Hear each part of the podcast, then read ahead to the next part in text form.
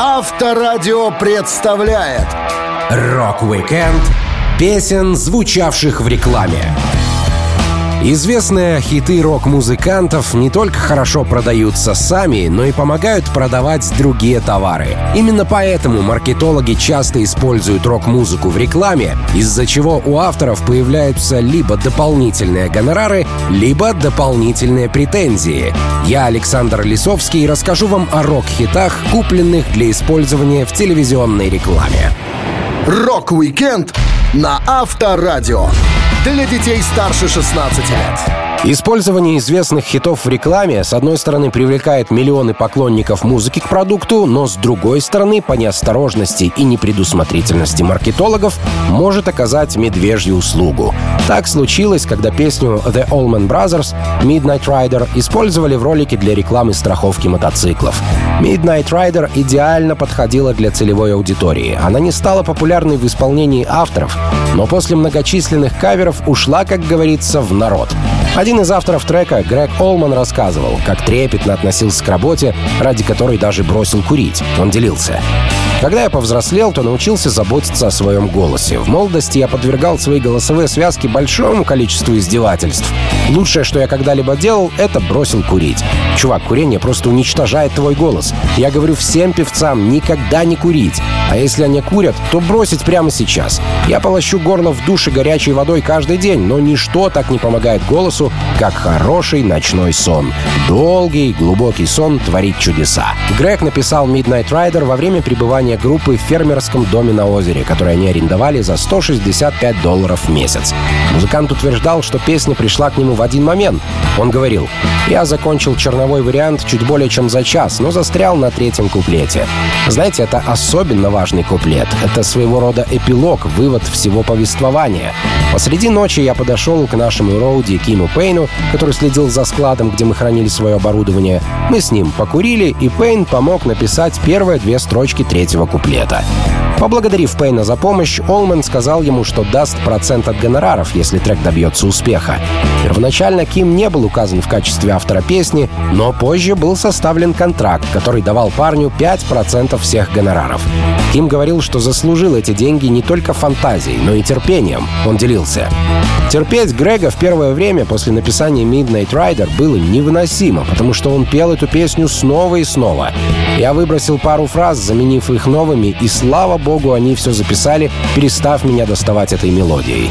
Олман хотел записать песню немедленно, но у него не было ключей от студии, которая находилась рядом со складом. Пейн вспоминал.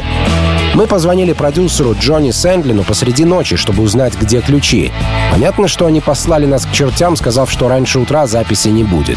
Тогда я расквасил окно в двери, и мы открыли ее изнутри. Грег смог сам включить консоль и микрофоны, и тут же записал демо на акустической гитаре. Он очень переживал за композицию и называл ее работой, которой гордится больше всего.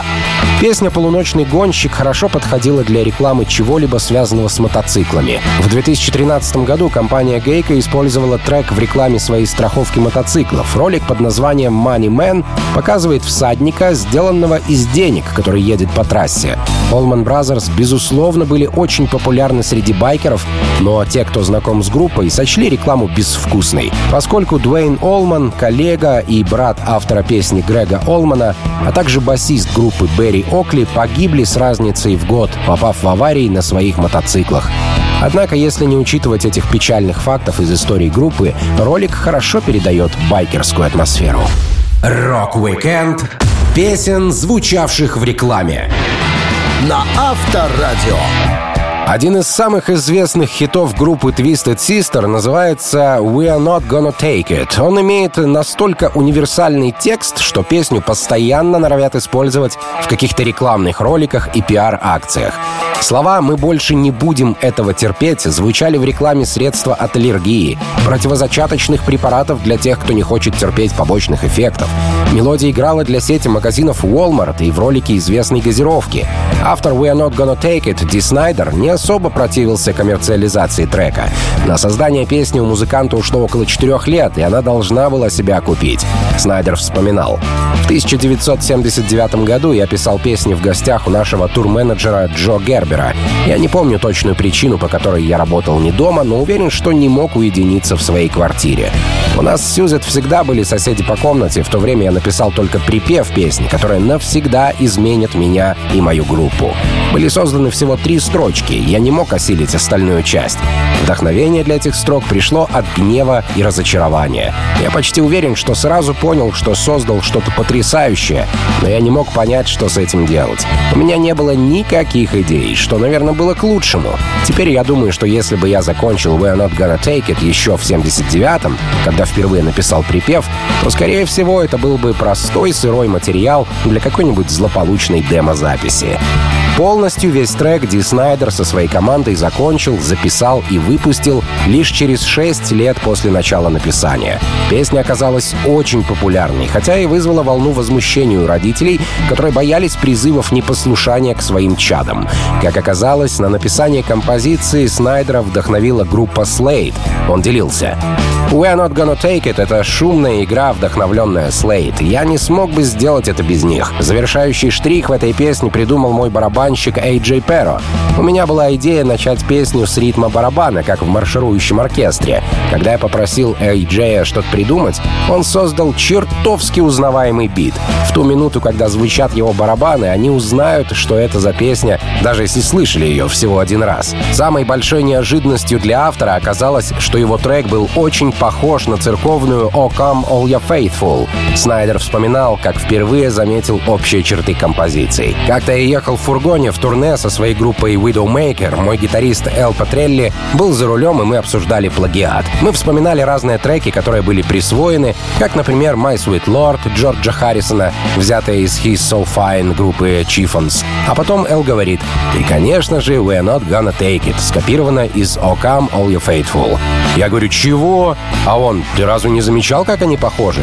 Ё мать, я пел в церковном хоре до 19 лет и, должно быть, сотни раз исполнял этот мотив. Каким-то образом первые шесть нот проникли в мою душу и превратились в We're Not Gonna Take It. Спасибо тебе, Господи! Самой известной рекламой с использованием We're Not Gonna Take It стала реклама гостиниц, где постояльцы не должны терпеть отсутствие кофе и варить его самостоятельно. Трек принес хорошие деньги своему автору, и Ди Снайдер это не отрицает. Он говорит, «Надеюсь, мои наследники все еще будут собирать гонорары. Я часто думал об использовании этих гонораров для создания целевого фонда ринопластики, чтобы будущее поколение Снайдеров, которое унаследовали мой длиннющий хобот, могли позволить себе избавиться от этого шнобеля». Rock-Weekend песен, звучавших в рекламе. На Авторадио. Песня «Rock You Like a Hurricane» — одна из самых известных, мощных и запоминающихся в репертуаре группы Scorpions. Она появилась на свет в начале 80-х, когда музыканты были очень популярны.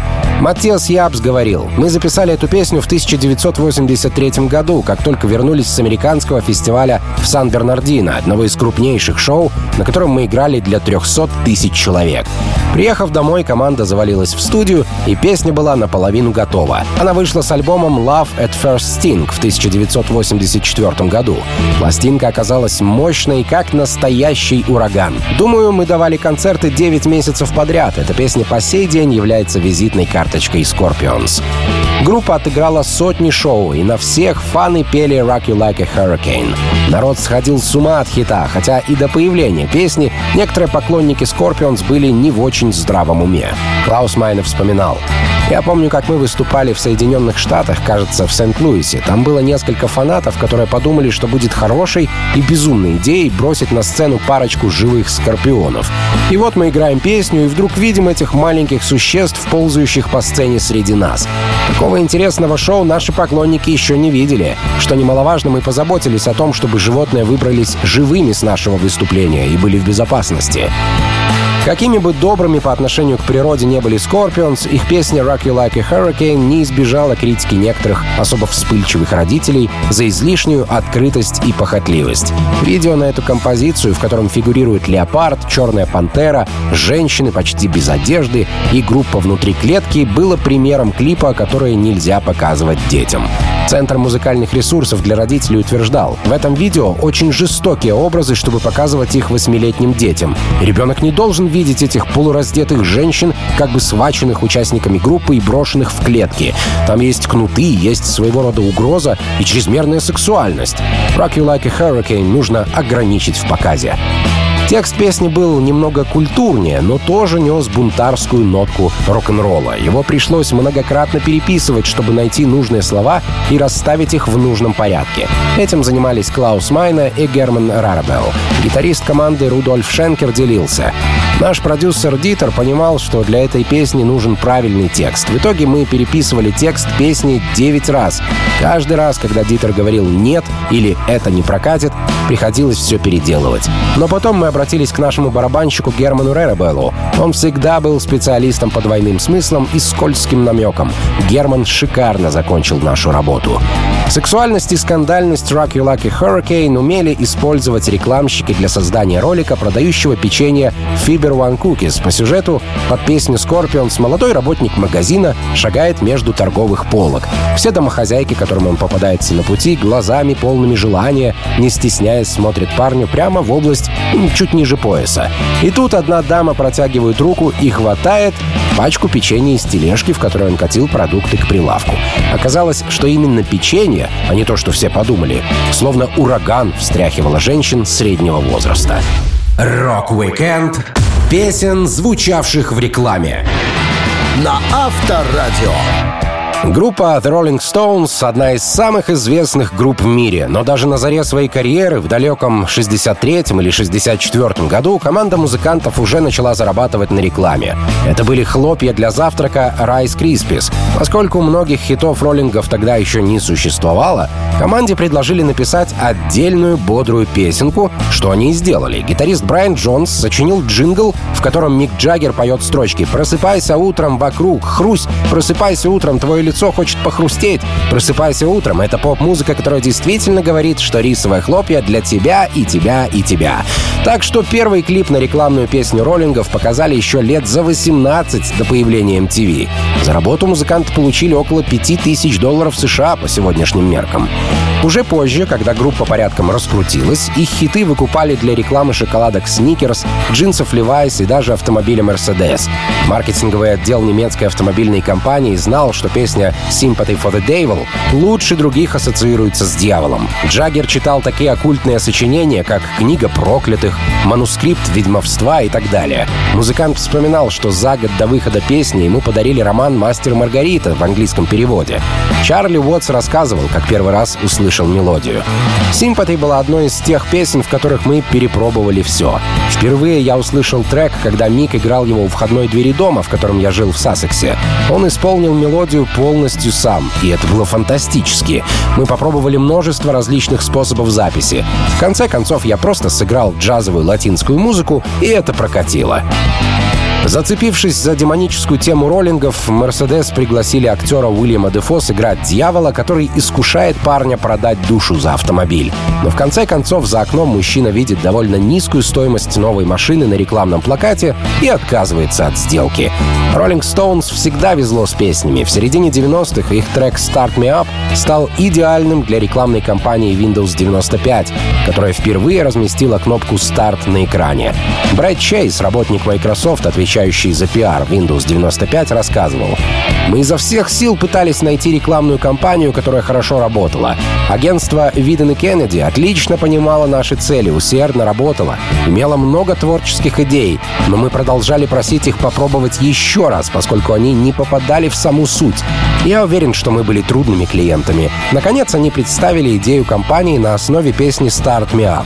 Мне сразу же понравилась эта идея. Реклама на основе известных рок-песен тогда не снималась, насколько я помню, и это было свежо. В биографии Мика Джаггера рассказывалось, как он выпросил более 10 миллионов за права крутить их трек в рекламе. Он якобы думал, что Гейтс откажется, но тот якобы не отказался. На самом деле эту историю раздули в СМИ. Брэд Чейз делился.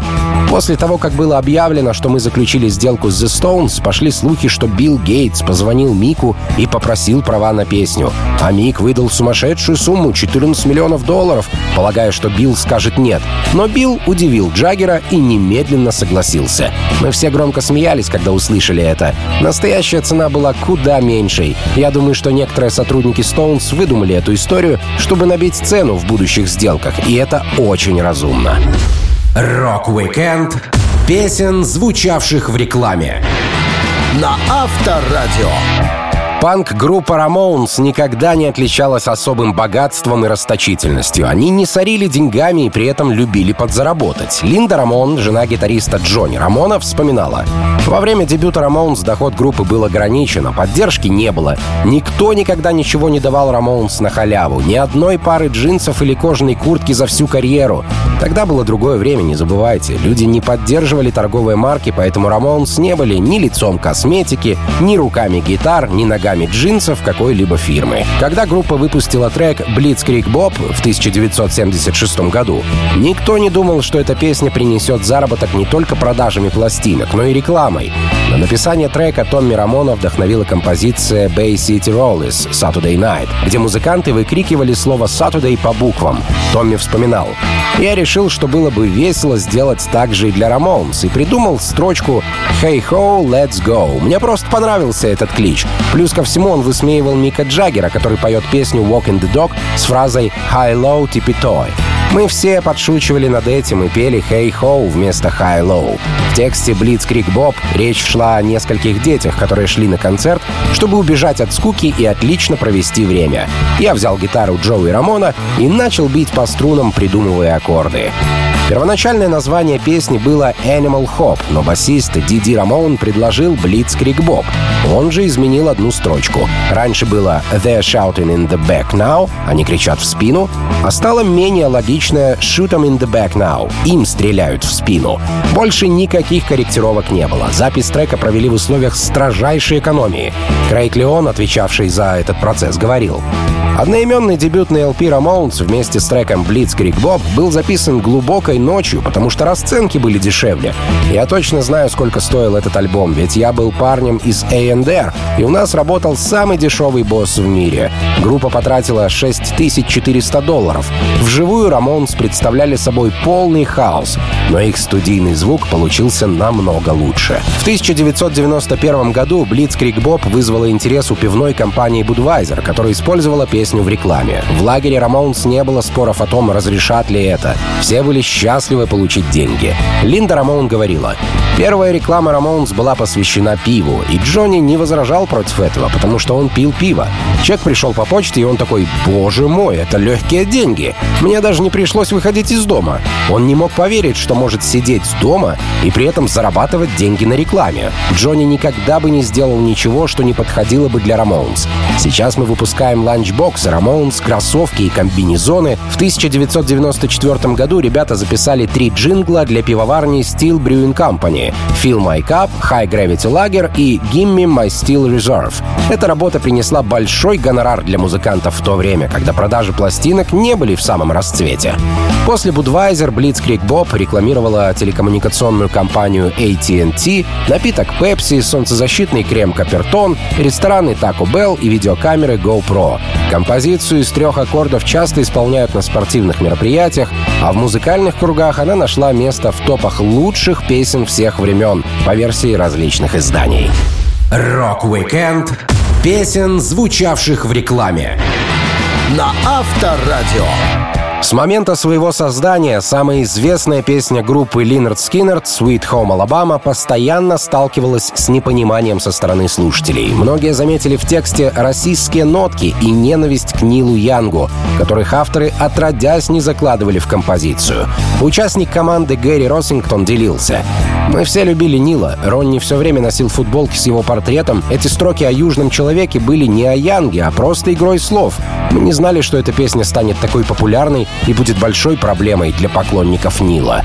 Мало того, даже сам Нил Янг с уважением относился к Sweet Home Alabama и говорил, что исполняет эту песню с большим удовольствием, чем свою коронную композицию «Человек с юга». Нил делился. «Я очень ценю Ронни Ван Занта и других ребят из Линард Скиннерт. Они играют так, как считают нужным.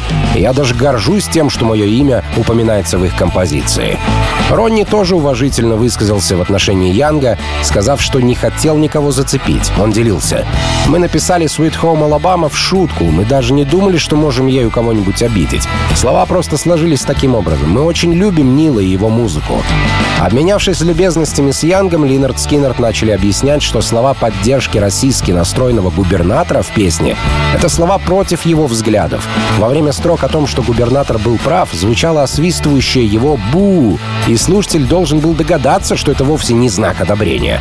Что действительно запомнилось в Sweet Home Alabama, так это жгучий гитарный риф. Гитарист Эд Кинг вспоминал. Гэри играл мелодию, которую можно услышать за куплетами. Я записал свою гитарную партию поверх его, но участие Гэри стало катализатором, с которого все началось. На создание песни ушло полчаса. Эд Кинг придумал запоминающуюся гитарную партию таким же способом, как и Кит Ричардс придумал Satisfaction — во сне. Он рассказывал. «В ночь после того, как мы написали Sweet Home Alabama, мне приснился сон, в котором я играю соло. Я тут же проснулся, взял гитару и начал исполнять то, что видел во сне. На следующий день на репетиции я просто вставил соло в места, где они подошли идеально. Наш продюсер Эл сказал мне, что не может использовать мои записи, потому что я сыграл их не в той тональности. Но ребята из группы будучи с юга и веря в суеверие, сказали Куперу, что соло нужно оставить как есть. Текст песни придумал Ронни, который никогда не записывал мысли, а все запоминал. Эд Кинг говорил, Однажды я спросил его, как он помнит слова, и он сказал мне, что просто соединяет слоги, которые вписываются в ритм музыки. И если на следующий день группа потеряет ритм, песня будет утрачена. Sweet Home Alabama стал одним из самых узнаваемых треков. Видимо, поэтому компания KFC, специализирующаяся на продаже куриных ножек, крылышек и прочих частей, выбрала эту песню для своей рекламы. Это стало самым худшим выбором в истории маркетинга. После долгих объяснений о том, что песня на самом деле против расизма, ее начинают использовать в продаже курицы. В США одним из расовых предрассудков является то, что темнокожие люди якобы любят есть курицу и арбузы. Никто до сих пор не имеет ни малейшего понятия, почему KFC так просчитались с этой рекламой. Но, видимо, любовь к музыке затмила рациональное мышление их маркетологов. Рок-викенд песен, звучавших в рекламе на Авторадио. Группа Judas Priest хоть и считается хэви-метал командой, но один из самых известных треков звучит весьма даже по-панковски. И дело не только в цепляющем динамичном гитарном проигрыше, но и в социальности текста песни «Breaking the Law». Далекого от политики Роба Хелфорда словно прорвало. Он рассказывал. Одной очень панковской песней, которую мы быстро написали, была «Breaking the Law». Judas Priest никогда не были политической группой. Это не наша тема. Но эта песня, без сомнения, была частью острого социального комментария. Будучи аполитичным человеком, я был довольно равнодушен, когда Маргарет Тэтчер пришла к власти. Тем не менее, через несколько месяцев после ее правления стало очевидно, что происходит много плохого. Тяжелая промышленность и автопроизводители в Мидландсе и по всей стране испытывали трудности и уже поговаривали о закрытии заводов. Безработица зашкаливала. Хуже всего то, что у миллионов молодых людей не было никакой надежды, и они чувствовали, что их игнорируют. Написав текст для Breaking the Law, я попытался представить себя безработным молодым парнем. Риф тоже родился довольно быстро. Это случилось на одной из репетиций. Вся песня была придумана примерно за час, но на запись ушло немного больше времени, поскольку группа проявила фантазию. Роб Хелфорд вспоминал. В песне слышны звуковые эффекты, такие как звук разбитого стекла, и полицейская сирена. Мы записывали весь альбом British Steel в поместье Титансхерд, где жил Ринго Стар. В то время сэмплирования не существовало, так что разбитое стекло на заднем плане Breaking the Law — это Глен, разбивающий молочные и пивные бутылки о внешнюю стену студии, а полицейская сирена на самом деле была сыграна гитаристом Кей Кей Даунингом, который использовал для этого свой стратокастер. Чуть позже для песни Metal Gods я имитировал марширующих роботов, встряхивая ящик с ножами и вилками рядом с микрофоном. Короче, веселились мы по полной. Когда песня стала популярной, ее начали часто использовать в рекламе. Одной из первых реклам с саундтреком Breaking the Law стал ролик канала TV Land с рейтингом G, позволяющим смотреть его и детям, и взрослым. Роб Хелфорд не возражал против использования их песни. Он и сам начинал первое выступление благодаря рекламе зубной пасты.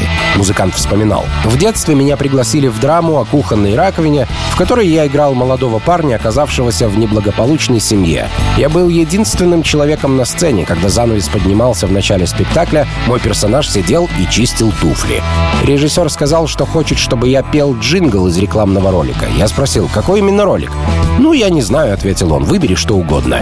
Единственная телевизионная реклама, которую я мог вспомнить, была про зубную пасту Pepsodent. Так что в начале каждого спектакля я пел «You'll wonder where the yellow went when you brush with Pepsodent». Несколько песен Judas Priest использовались в рекламе Honda, а Breaking the Law засветилась в ролике страхового приложения. По сюжету звезда американского футбола Аарон Роджерс пользуется автомобильным приложением, дающим бонусы за безопасную езду, а его пассажир врубает Judas Priest на полную громкость и избивает все бонусы спортсмену. Аарон высаживает пассажира и едет дальше. В этот раз Роб Хелфорд узнал о рекламе от приятелей и прокомментировал. Это хорошо, что наша музыка настолько прижилась в людях, а рекламный доход — еще один бонус от любимого хэви-металла. Рок-викенд песен, звучавших в рекламе. На Авторадио.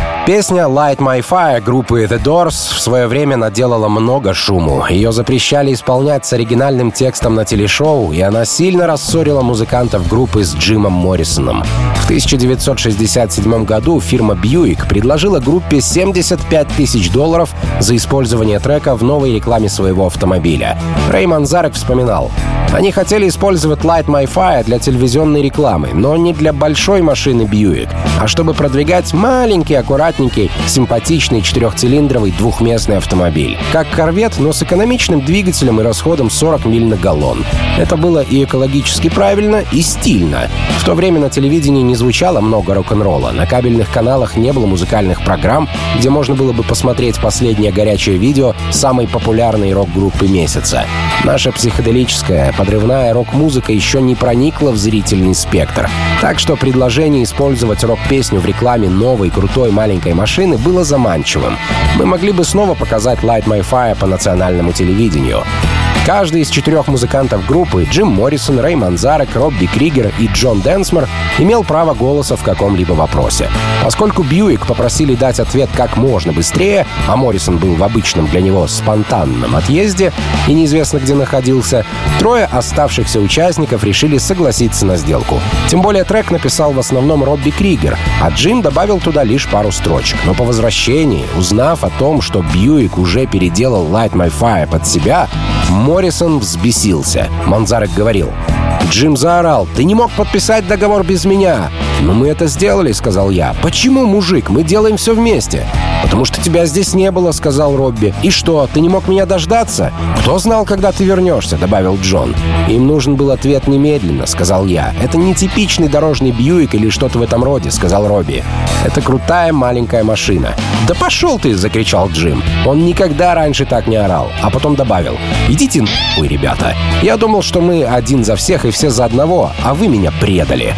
Моррисон не хотел мириться с продажей песен и сказал, что разобьет этот Бьюик прямо на сцене, а потом сделает надругательство над автомобилем частью своего нового номера. Моррисон поручил юристам группы устроить все возможное, чтобы аннулировать контракт. Через три дня Бьюик отказался. Они просто решили, что им не нужна рекламная кампания в духе рок-н-ролла. Моррисон выиграл битву. Любопытно, что похожая история повторилась в 2003 году, только тогда к оставшимся участникам группы обратились Кадиллак. Теперь уже барабанщик Джон Дэнсмор был единственным, кто выступил против продажи песни. И тоже поссорился с ребятами. Он говорил, Джим сказал, что больше не может нам доверять. Мы договорились, что никогда не будем использовать нашу музыку в какой-либо рекламе. Но от денег, предложенных нам тогда Бьюиком, было трудно отказаться. Я не мог снова продать The Doors. Меня называли неамериканцем и коммунистом за то, что я не согласился на сделку с Кадиллак. Я не мог поверить в некоторые вещи, которые я слышал от бывших друзей. Я чувствовал себя обиженным и очень одиноким. Так песня The Doors, хоть и была готова к старту в рекламе, все же не стала ассоциироваться с автомобильными брендами, сохранив свою самобытность и лишив музыкантов дополнительного рекламного гонорара. Рок-викенд песен, звучавших в рекламе.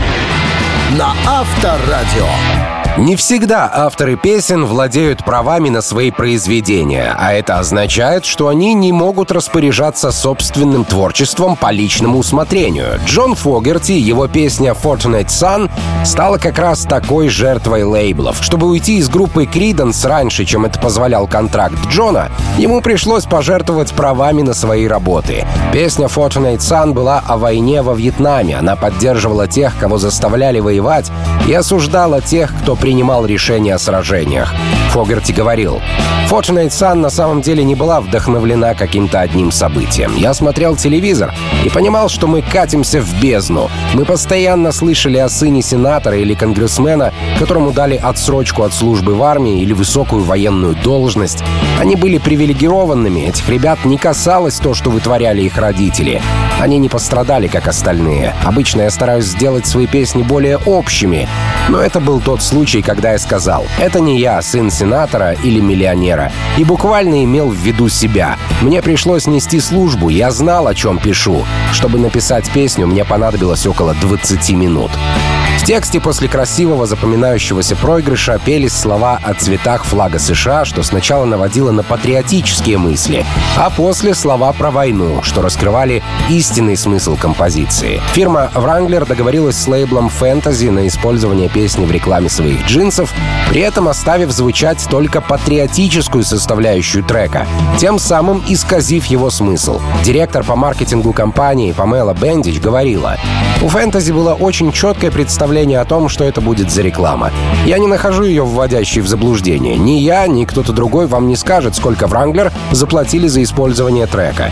Джон тоже получает свою долю, как и 10 лет назад, когда компания по производству красок использовала его трек «Who'll Stop the Rain». Реклама транслировалась по ТВ пару лет, а потом Фогерти выразил свое недовольство в статье Angeles Times. Он пожаловался на искажение смысла его работы. Джон говорил, если бы это была какая-то другая песня, которая вероятно, была бы просто рок-н-ролльной композицией, возможно, мне было бы пофиг, но в Fortunate Sun есть реальная точка зрения. Такая реклама превращает песню в ничто. По оценкам Wrangler, рекламный ролик получил 3 миллиарда показов или индивидуальных просмотров. Компания увеличивала закупки рекламного времени на телевидении на 25%, чтобы продвигать свою линейку джинсов премиум-класса Five Star Premium. А это означает, что значительно большее количество людей замечали использование песни. Джон делился. Поклонники подходят ко мне, родители детей в школе, мои соседи, люди, что ходят со мной в один магазин, и все говорят, «О, Джон, я видел твою рекламу, считая, что я дал согласие на показ». Меня действительно бесит, что они думают. Понятно, рекламщики добрались до Джона, наверное, подарили ему новую лодку или что-то в этом роде. Мне довелось быть в туре в номере отеля где-то в Америке, когда я впервые услышал Revolution Beatles, использованную в рекламе Nike в 1987 году, в результате того, что группа потеряла права на песню. Я был так огорчен, что швырнул мусорку в телек. После того, как Фогерти публично высказал свое мнение по использованию Fortunate Son в рекламе, компания Wrangler сняла ролик с показа. Возможно, из уважения к автору, а возможно, потому что каждая трансляция теперь пятнала имя джинсовой марки. Рок-викенд песен, звучавших в рекламе. На Авторадио. Основатель группы «Бостон» Том Шольц не любил быть на виду. Он гениальный инженер, изобретатель и уже только потом музыкант. С детства Шольц стремился что-то мастерить, а позже закончил институт и в подвале многоквартирного дома построил себе студию. Большую часть музыкального оборудования Том создал своими головой, руками и паяльником. Дебютный альбом группы «Бостон», в том числе и самую известную песню «Modern I Feelin'», он написал в подвале. Музыкант говорил, в 1974 году я практически просадил все свои деньги на музыку. К тому моменту я работал на Polaroid уже пять лет и потратил все сбережения на записывающее оборудование, которое было достаточно хорошим для записи демо. Я бездельничал, играя в местных группах, у которых не было будущего. Я даже создал пару своих, но они не играли ту музыку, которую я написал с Бостон. Я решил в одиночку записать целый альбом. Если хочешь, чтобы все было сделано правильно, сделай это сам. Это была огромная авантюра. Я был женат в то время, и мои деньги должны были пойти на первый взнос за дом, а я все отдал за аппарат. Послушав демо, компания Epic заключила контракт с группой Бостон. Несмотря на то, что запись была хорошей, их обязали все переделать уже на профессиональной студии. В итоге Шольц перезаписал свои же демо практически нота за нотой в той же подвальной студии, а его вокалист Брэд Делп записал вокал в студии Epic в Лос-Анджелесе. Самой популярной в плеерах меломанов, фильмах и рекламных роликах оказалась песня Modern Feeling. Том рассказывал о ней. Я написал текст, основываясь на идее потери близкого человека и на том, как музыка может связать нас с воспоминаниями о прошлом. Это не связано с каким-либо конкретным событием в моей жизни, хотя одну реально существующую девушку я упомянул. Это Мариана. Она не была моей подружкой, она была моей кузиной, намного старше меня. В десятилетнем возрасте я влюбился в нее, а позже упомянул в песне. Она очень разозлилась на меня за то, что я использовал ее имя. Но ничего плохого не случилось. Песню Modern a Feeling ждал коммерческий успех. Ее использовали в рекламе йогурта, основываясь на довольно тонкой аналогии. Группа «Бостон» и вкус йогурта «Бостон Cream Pie Light». В декабре 2020 года песню Шольца играл на пианино «Снеговик», рекламирующий пиво. Директор маркетинговой компании, что делала ролик, Колин Селиков, говорил, в год с пандемией нам больше, чем когда-либо нужна чистая праздничная радость. Что может быть более радостным, чем снеговик, находящий свой ритм с помощью икон рок-музыки 80-х? В каком-то смысле снеговик Бирмен представляет нас всех. Немного растрепанный после тяжелого года, он просто хочет расслабиться в этот праздничный сезон. Снежный парень привносит легкости, поскольку он существует только для того, чтобы держать ваше пивко идеально холодным и вызывать улыбку на вашем лице. В 2008 году кандидат в президенты от республиканской партии Майк Хакаби использовал песню Modern Feeling для продвижения своей кампании. Но Том Шольц написал открытое письмо с просьбой не играть его песню, заявив, «Хотя я польщен тем, что вам нравится мой трек, я шокирован тем, что вы использовали имя группы «Boston» для продвижения себя без моего согласия». Таким образом, самая известная песня Тома Шольца осталась вне политики, но зато с пивом и йогуртами, которые хорошо продавались благодаря легендарному мотиву. Рок-викенд песен, звучавших в рекламе. На Авторадио.